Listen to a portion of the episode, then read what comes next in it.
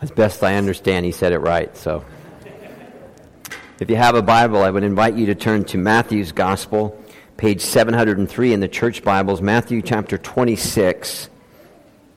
And in just a moment, we're going to begin reading from verse 30.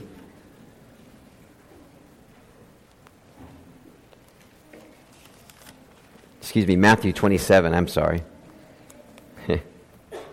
Matthew chapter 7, page 705 one page over. We're going to read beginning in verse 32.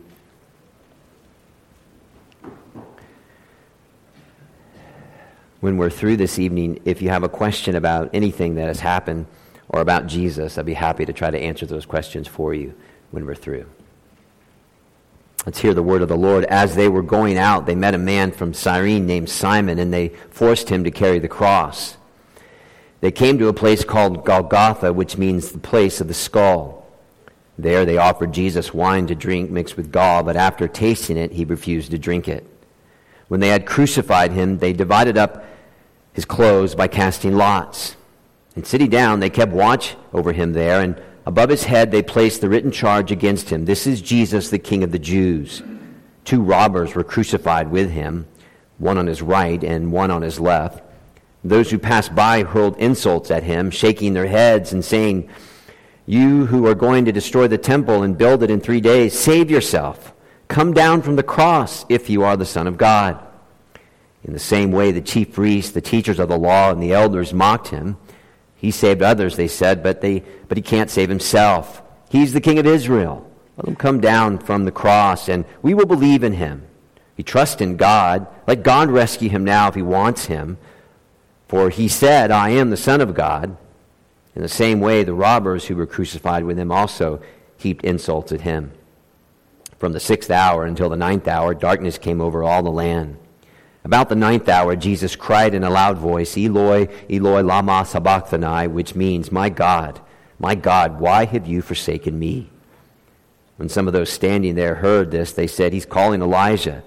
Immediately, one of them ran, got a sponge, he filled it with wine vinegar, put it on a stick, and offered it to Jesus to drink. The rest said, Now leave him alone. Let's see if Elijah comes to save him. And when Jesus had cried out again in a loud voice, he gave up his spirit. Amen. This is the word of the Lord. May God give us understanding of it this evening. So before we pray, it's not my purpose to expound line by now, line the verses which we're going, we've just read, but rather to give our attention to the central theme of these verses the blood of Jesus Christ shed on the cross for our sins. Let's, let's pray together. God and Father, may your written word be our rule, your Holy Spirit our teacher, the cross our only boast, and your greater glory our supreme concern. For Jesus' sake, we would ask these things. Amen. There's a truth which is central to the Christian faith. It is part of the central message of the church. It's a truth which is covered in blood and surrounds Good Friday.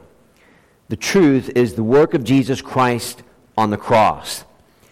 And his cross is so central to us Christianity makes no sense whatsoever if the cross is not in her daily diet, in every one of her lessons, and in the church's very DNA.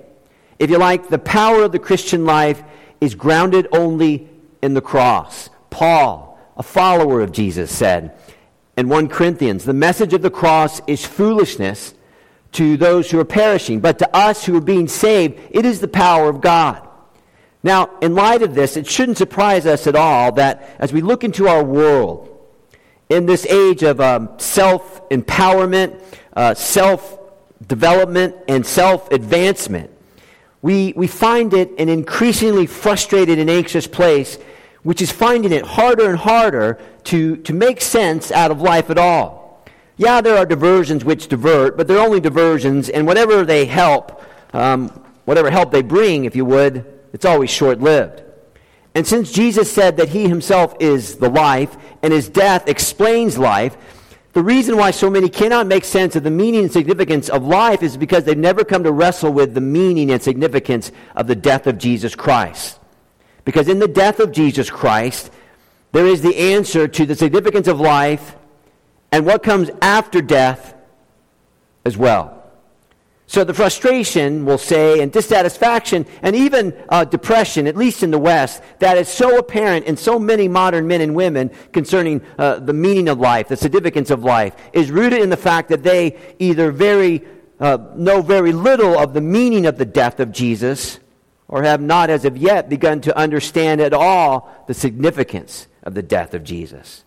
So, this Good Friday evening, I want to proclaim to you, with God's help, as clearly as I can, the significance of the death of Jesus Christ on the cross.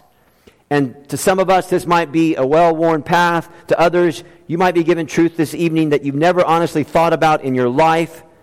So, if that's you, I'm very thankful that you've come. Now, as we consider the death of Jesus Christ, we must see that when Jesus was taken up to Pilate, it was a complete moral disgrace. It was a moral disgrace brought about by legal fiction. Legal fiction, as there was nothing in all those proceedings that could be understood as justice.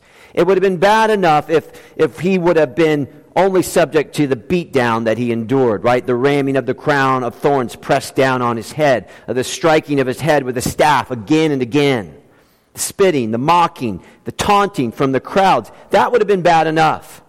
But for this Christ to be subject to the greatest form of punishment of death man has probably ever produced would drive any thinking person to ask the question what in the world is going on here? After all, history tells us that not only Bible history, but secondary history tells us that Jesus was a good man. He healed sick people. He healed the blind. This was the Jesus, Acts 10 20 10 and 38 went around doing good and healing all who were under the power of the devil because God was with him. This was the Jesus who fed 5,000 hungry people for free. This is the Jesus who forgave his enemies. This is the Jesus who took that adulterous woman at the well and transformed her life forever. This Jesus did not deserve to die, and certainly not by crucifixion. But what do we know? Well, we know that the Praetorian Guard, at the command of a, a confused and kind of kowtowing Pilate, and to the delight of the crowds, he laid the body pressed down on the cross, on the ground. They plunged the nails through wrist and feet. And once his body was secure, they pulled the cross up and they plunged the cross down in that pre dug hole. And surely his body shook. And then he was left there. He was left there for as long as it took for his life to be taken away in unthinkable pain, in, in excruciating pain. Indeed, our English word for excruciating comes from the same root word as comes the word crucifixion. And we understand why. This death of Jesus Christ was an undeserved death. Equally, this death of Jesus Christ was one of the most famous deaths in the history of the world. Millions of people, now just think, millions of people tonight will be observing the death of the Lord Jesus Christ. So, this is an exceptional thing that so much time and so much attention be given to this one individual's death. After all, we know what the modern mantra is. Don't think about their death. We need to celebrate their life. Okay, we understand that, but that wasn't so for the gospel writers. For example, 50% of the Gospel of John is devoted to the death of Jesus Christ. Matthew's Gospel, 40%. And Mark's Gospel, 60% devoted to the death of Christ. And Luke, about a third of its record is given to the passion of Jesus Christ. Now, why is that so? Well, the reason why that is so is for the Christians. The cross of Jesus Christ is the decisive event in all of human history. Again, the cross of Jesus Christ is the decisive event of all of human history. We, we may study history all through high school, university, and beyond, and we will never understand it completely and correctly until the day by God's mercy it dawns on us that the cross is the decisive event in all human history. Not just church history, but all history. Before the cross, all of human history, the Bible says, was being orchestrated towards it. And after the cross, all of human history will be judged by it. This is it. The cross is the decisive event in all human history. This is Ephesians 1:11, the working out to the praise of Christ's glory. because of what was being accomplished on the cross. What is pictured in the Old Testament again and again is performed in the New Testament just once. And if that's true, and the Word of God says it's true, then the question should come, and it's a pretty sensible question. Tell me what happened on the cross when Jesus died. And that's a great question. Many people have many different answers. Here's our answer. When Jesus died on the cross, he offered himself up as a sacrifice, bearing the punishment due to sinners, shedding his blood, and fulfilling the plan of God whereby men and women and young people may be reconciled to God. Now, if you heard that, you would realize that a reconciliation needed to take place. That there must be hostility then between God and man, and hostility between man and God. And if you're thinking about that, you'd be right. So that's our first point. Just three. They're pretty short, not too short. Number one, the problem of sin. Now, it's never very popular to speak on sin, nor is it popular to say that there's enmity between God and humanity and enmity between humanity and God because of human sin. However, the cross of Jesus Christ makes no sense at all unless we understand what the Bible has to say about sin. And because, and please listen carefully, because our culture deadens itself to the problem of sin because it has explained it away in multiple ways in terms of the environment we were raised in, parental problems, psychological problems, emotional problems, and every other manner of explanation. It becomes irrelevant and unnecessary to our culture to hear the good news of God's answer to our sin. So the cross of Jesus Christ then is commercialized, it's trivialized, and it's downsized, here in America at least, into one more three day weekend. But, says a voice from the past, this is a pastor who lived a long, long time ago, Cornelius Plantinga. Listen to what he says. To speak of God's grace without sin is to trivialize the cross of Christ. What is all the ripping and thrashing and Golgotha about? A loss of awareness about the devastating nature of sin makes all the ripping and thrashing of the Son of God, the blood, sweat, spit, and ridicule incomprehensible and merely grotesque. A fail- failure to take sin serious enough renders the crucifixion incidental and excessive. The sober truth is, without the full disclosure of sin, the gospel grace becomes unnecessary and finally, uninteresting. Therefore, men and women first must be convinced that sin is the problem they're dealing with. But by and large, when men and women think about their problem, their sin, our sin, is not on our list. So humanity is on this collision course. What men and women think versus what the Bible says. So, what does the Bible say about sin? Well, it says a lot of things. It says Romans 3:23 all have sinned and fallen short of the glory of God. In other words, the, the passing mark was here, we scored down here, and we can't close the gap. Therefore, we have a problem. The Bible says that we commit iniquity, which is to say, there is this bent in us to go our own way rather than the straight and narrow way of God. The Bible also says that we are transgressors, that we overstep God's rule, we break his commands, and we are partial to our own wills. All of which is to say, every one of us in this room, beginning with myself, is a lawbreaker. Now, that would be bad enough. But what the Bible also says is not only do we have this problem, but it also says we will be eternally condemned by God on account of that problem. In other words, if we don't get this sorted out, we're finished. Furthermore, those sins which separate us from God pay wages, and the wage is death. And sinners die. Die physically, and die spiritually, and ultimately eternally. Because when you combine physical death with spiritual death, you have eternal death. And eternal death is eternally alive, separated from God with the punishment due. The Bible goes on to say that we are all by nature spiritually dead until Christ makes us alive. So we will all one day physically die. If we die physically without being made alive spiritually, we will die eternally. when we die physically, if we've been made alive in Christ, then eternity is in heaven with Jesus and it's all good forever. Jesus said, John 3:36, he who has the son has eternal life. But if we die physically and we haven't been made alive spiritually, Jesus goes on to say, he who does not obey him, obedience being a sign of spiritual life, he who does not obey him shall not see life, for the wrath of God rests on him. So Isaiah was right when he wrote on the human condition. We read it in the beginning. All we, like sheep, have gone astray. Now, Let me ask you a question Have you ever tried corralling sheep? Once. It's really hard. That's a funny thought, isn't it? I was probably wearing khaki pants and a sweater when I did it. Who knows? You try to get the sheep together. They scatter and then they go their own way.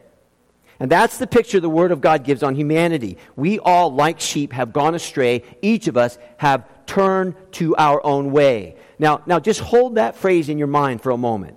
Each of us have turned to our own way. And I want you to think with me.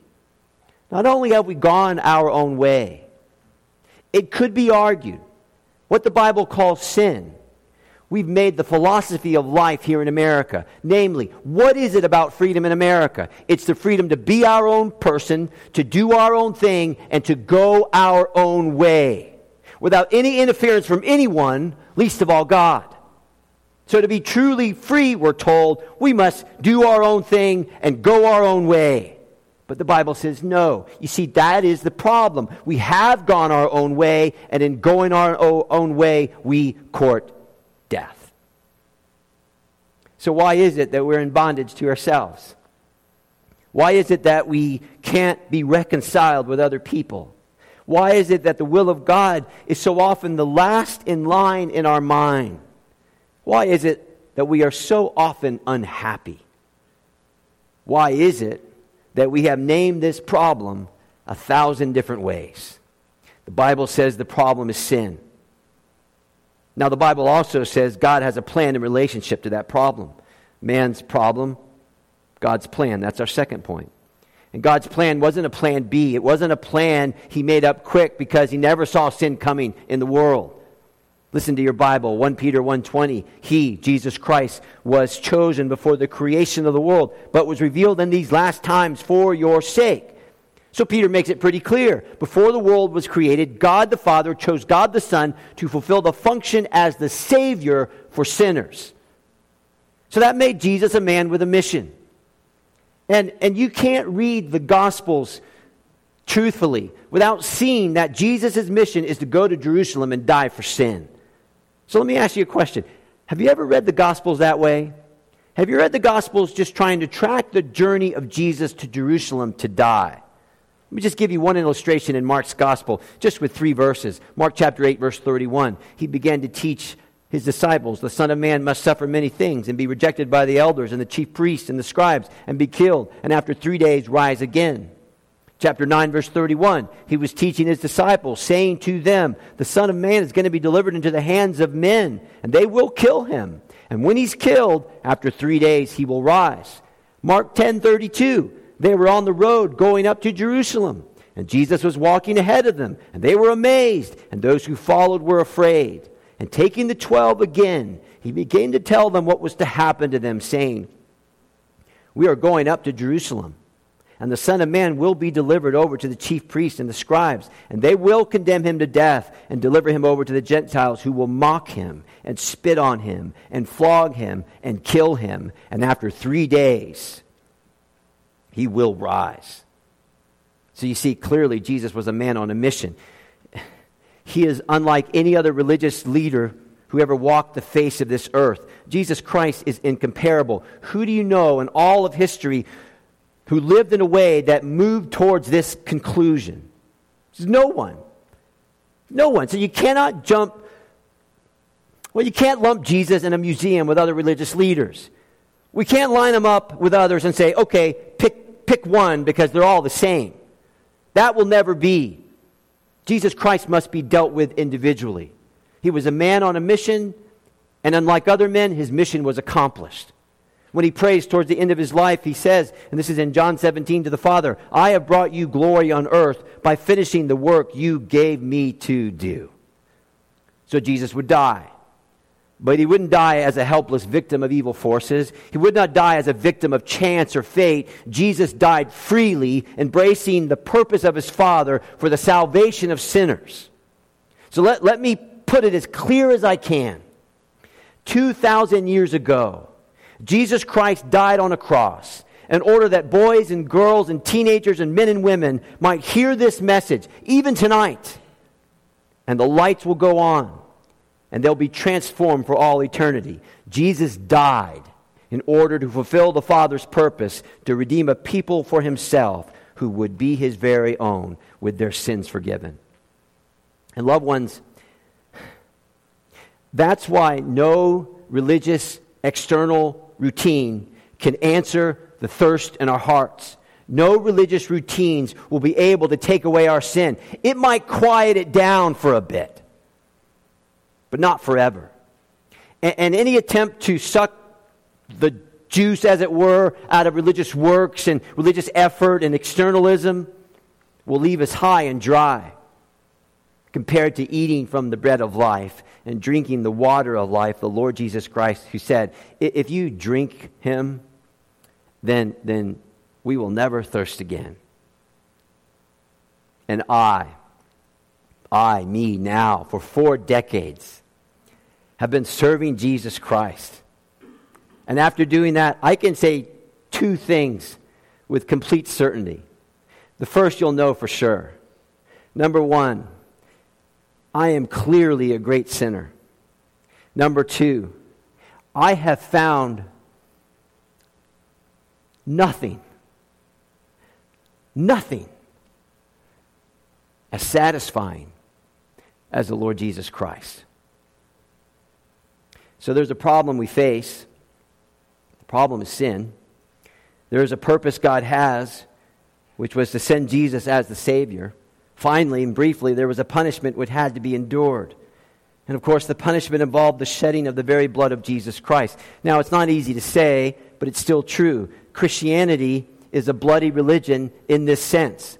The history of Christianity is filled with blood in this sense. In fact, more than anything else, the Bible speaks of the blood of Christ accomplishing for us the benefits which belong to our salvation three times more than the cross, five times more than his death. In fact, just, just listen to your Bible.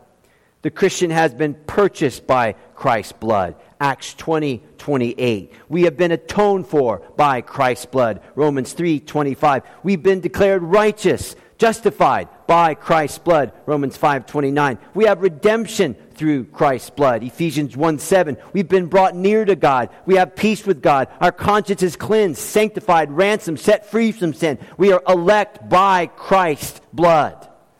Ephesians 1 7, Colossians 1 20, Hebrews 9 14, Hebrews 13 12, and 1 Peter 1 2. The writers were very concerned with the blood of Jesus Christ. Now, this may be far too simple, but just let me close with this. You have to ask yourself the question why all this messy blood talk? Now, think about that.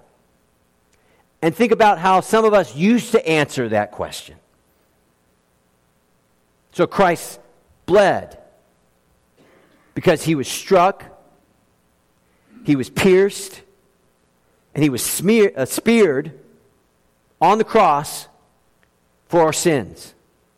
And, loved ones, that is a graphic reminder of the terribleness and the dreadfulness of each and every sin.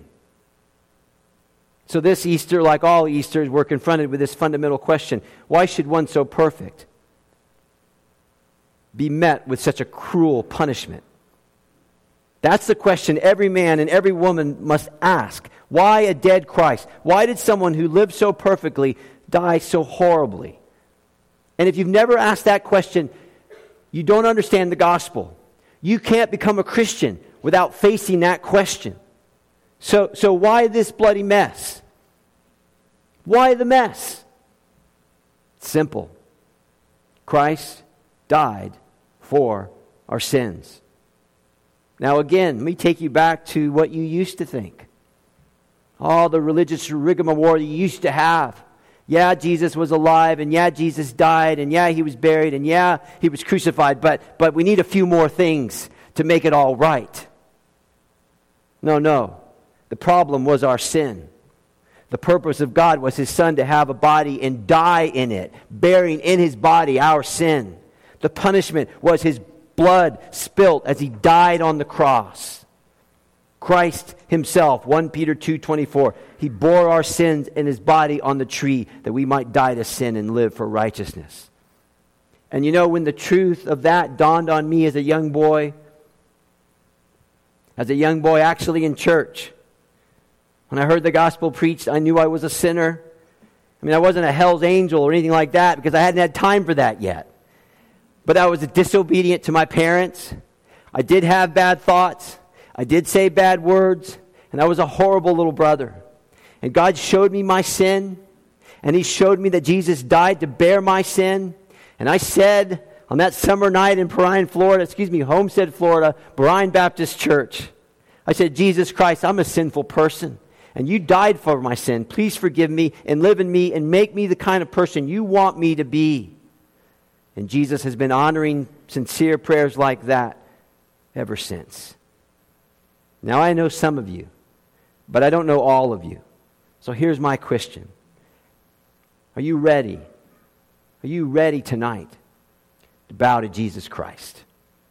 Be in no doubt, coming to faith in Christ first requires a personal knowledge of the problem of your sin, the plan of God to save you from it, and the punishment that Jesus Christ endured because of it as you surrender your life to the man on the cross. We live in a crazy world. Jesus will conquer the world, but he's doing it through weakness, through the cross, because Jesus, as king, wasn't the kind of king who wanted his people to die for him, but he was the king who would die for them. He is so precious. He's my friend. He's coming back. Be ready. Be ready. Let's pray together.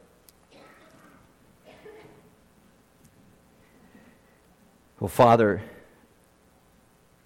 help us, please, now as we sing and then prepare for your table. And Father, thank you for your mercy. And thank you for the cross. And Jesus, thank you for your great, great love. Amen.